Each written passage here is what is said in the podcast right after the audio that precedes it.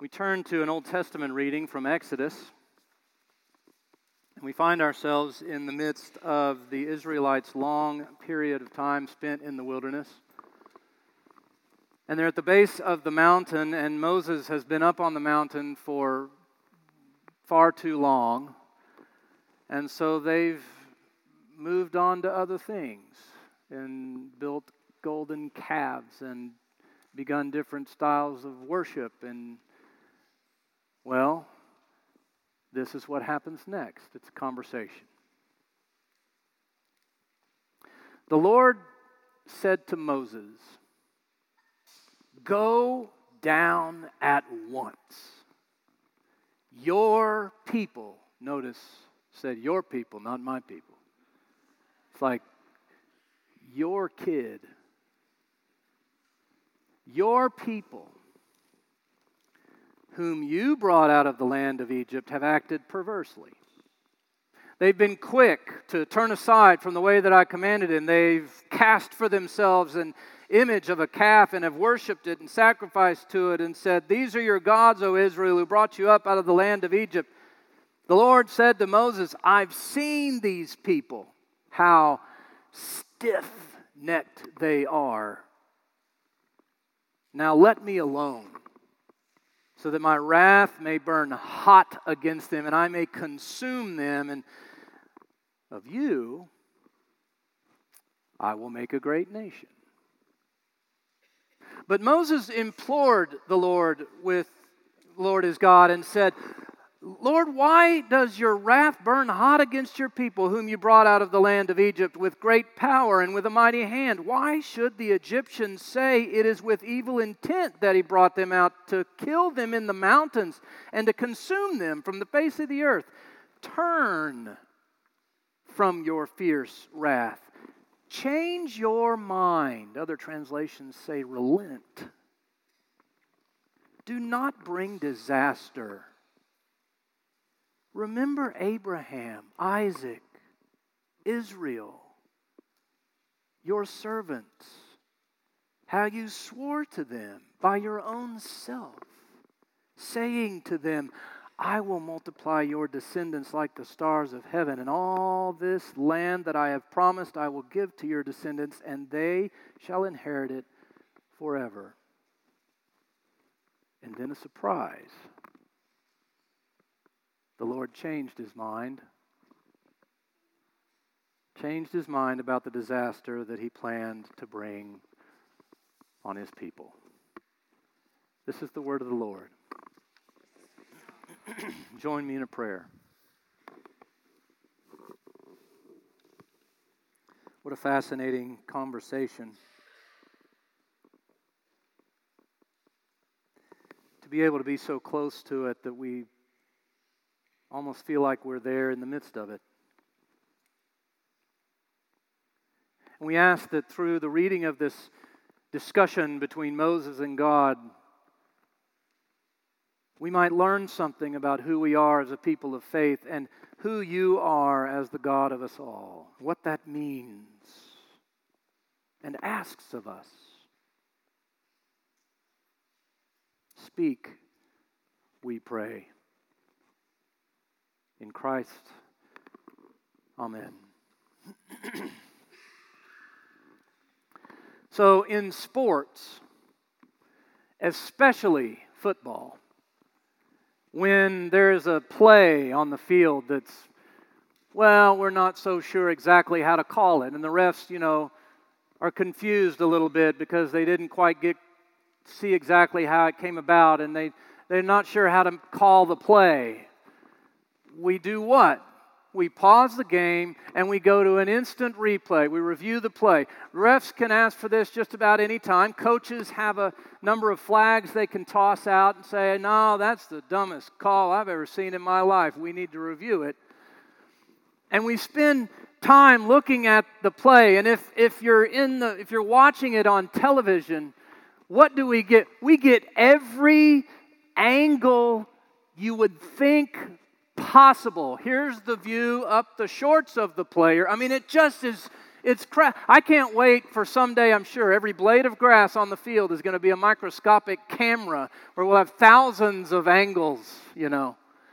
And we, we scrutinize it to the nth degree, as, you know, especially, especially if in football it means a touchdown or not. Did they cross the, the plane or not? And they get close in if they have it and they, they get the, the ball in the line of the end zone, you know, and if they can capture it just so, they'll, they'll do this back and forth thing in high def, slow mo, you know, super slow mo, I think they call it. And, and they'll do this, well, there it is, and they do this back and forth and they circle it with yellow marker on the TV and everything. They call in their expert. We're going to call in our expert. Gene, what do you have to say about this? Well, in situations like this, this is the information they're dealing. We're going to have to interrupt you, Gene. The ref is about to make the final announcement, you know, and everybody's pins and needles, right? What are they going to say? It's crazy. We spend more time sometimes, I feel like, on the instant replay review than we do the actual game itself. And we don't just want that in sports. If you think about it, we want that in life. How often have you desperately wanted to pull out a recording of a conversation you had with someone a year ago because you disagreed as to what was said? You know, you say, Remember a year ago, you told me blah, blah, blah, blah, blah. And they say, Well, I don't remember saying that at all. I didn't say anything. I don't think I, I never would say that. Well, you did. And, you know, wouldn't it be great if you could just say, Well, interestingly enough, I have a recording of that conversation. It would be weird but great. That's what we want. We want a conversation recorded. We can prove, right? And that's, that's, how I, that's how I read this story at first glance. That's what I feel like this story is, at least upon first read. It feels like Moses is pulling out an instant replay. You know, God is, is upset with the Israelites and is about to, you know, pull out all the stuff. I'm going to smite them. I'm just going to smite them and just get out of my way. And Moses says, Wait just a second. I've got this recording of what you said to Abraham, Isaac, and Jacob, Israel. And then this surprise where God kind of seems to say, Oh, yeah, you're right. Well, I guess I can't smite anybody today. Dang it.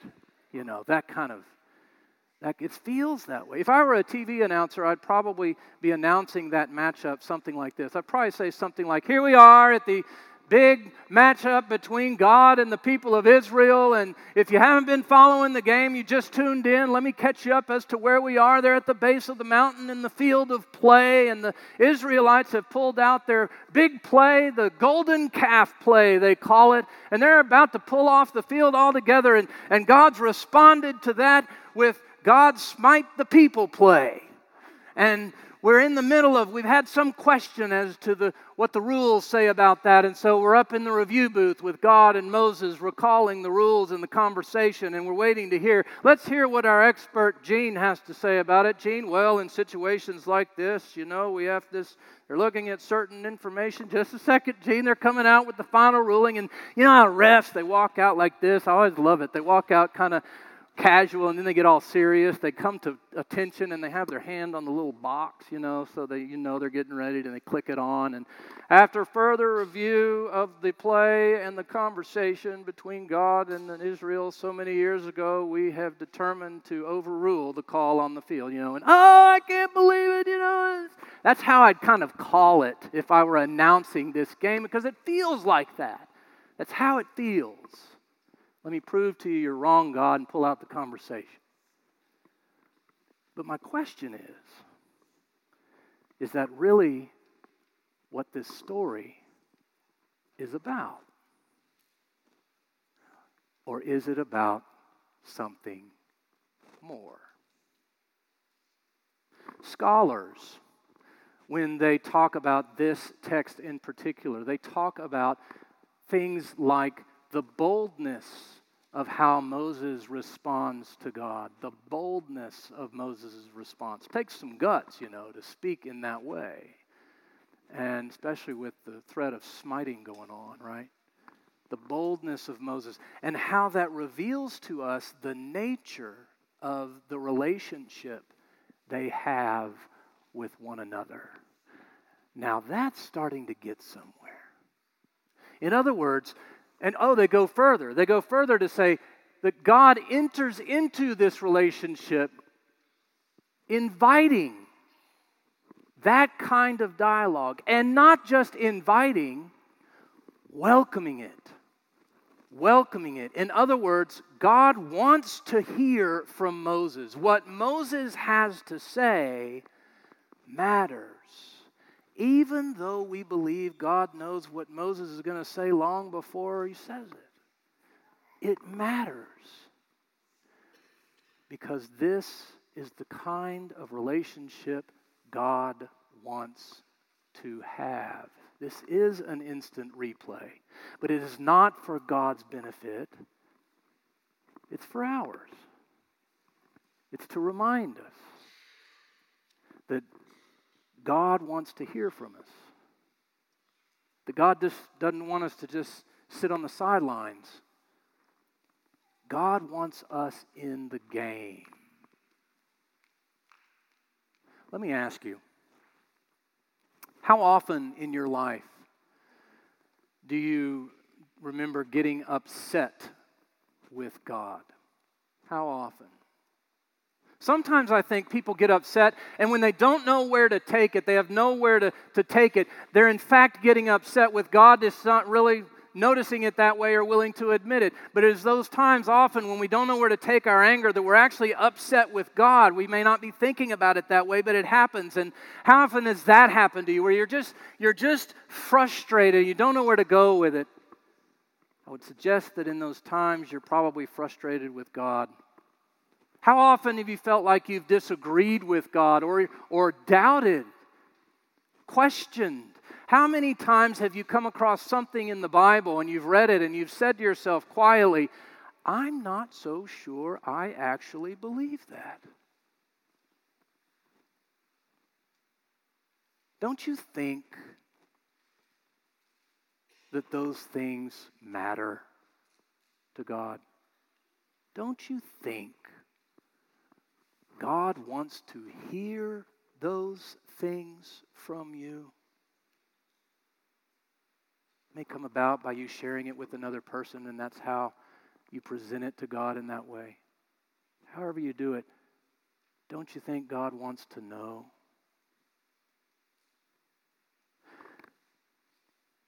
You know, if we're building relationships everywhere we go, part of that is building a relationship with Jesus Christ. And Relationship with Jesus Christ is not just about reading about something Jesus taught and then just doing it. It involves engagement, with, which means a certain amount of wrestling, wondering, questioning, dialogue. Actually, that's what relationships are all about. All this. God doesn't want you on the sidelines. God wants you in the game. Yes, this is a conversation caught on tape, but it's there not to remind God of anything, it's there to remind us of how God wants us to be in an authentic relationship with Jesus Christ. Before my family moved here, we were in Oklahoma, and our oldest daughter was entering first grade. And, you know, when, especially at that age, parents are all in on the teachers. You know, who's the teacher you got? Who'd you get? You get you learn about your teacher, and they all say, "Well, who'd you get? Who's your teacher? Who's your daughter's teacher?" And you know, we'd we'd have that conversation, and we'd say, "Well, we got Mrs. Allen," and this was the typical response we received from from others when we'd say, "We got Mrs. Allen," and they'd say, "Uh, uh, oh." I'm so sorry.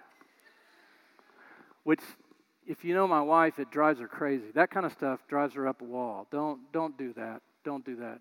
Just tell me what's wrong with Mrs. Allen. Don't give me this half stuff. What's up? And so they follow it with, well, Mrs. Allen is just not one of the better teachers at the school.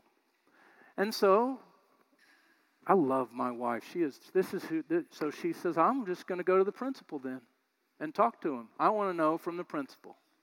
And not in a mean way or anything, I'm just going to go in and ask. She went in, talked to the principal, and said, You know, I'm curious. This is what I'm hearing from parents about Mrs. Allen. Is there something I need to be aware of? I'm not looking to change teachers or anything, but just, and the, and the principal, you could almost see the principal roll her eyes. And she, she looked at my wife and said, Let me tell you, Mrs. Allen is far and away one of the best teachers we have at this school.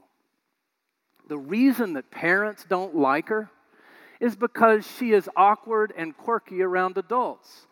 That's why she's teaching children. Now, you watch her in that classroom, and all it's going to take is a day, and you'll be convinced that your child is going to walk away in that with a better first grade education than anybody else in this school. Let me tell you. And then the principal followed that with, you know what? I really wish that parents would simply come in and talk to me the way you just did. I just want to hear from you. I want to know what you think so that I can help you. That's part of my. Why can't parents do that. In other words, what the principal was saying is, I simply want to have some authentic relationships. Friends, that's God's wish for us too. No matter where you are in your life, God wants to hear from you your hopes, your dreams, your joys, your frustrations, your doubts, yes, even your disagreements. That's the conversation caught on tape. Now you take that, put it in your pocket, hold it in your heart. Take a cue from Moses and so allow it to form and shape how you live and move and breathe. God wants you in the game. Amen.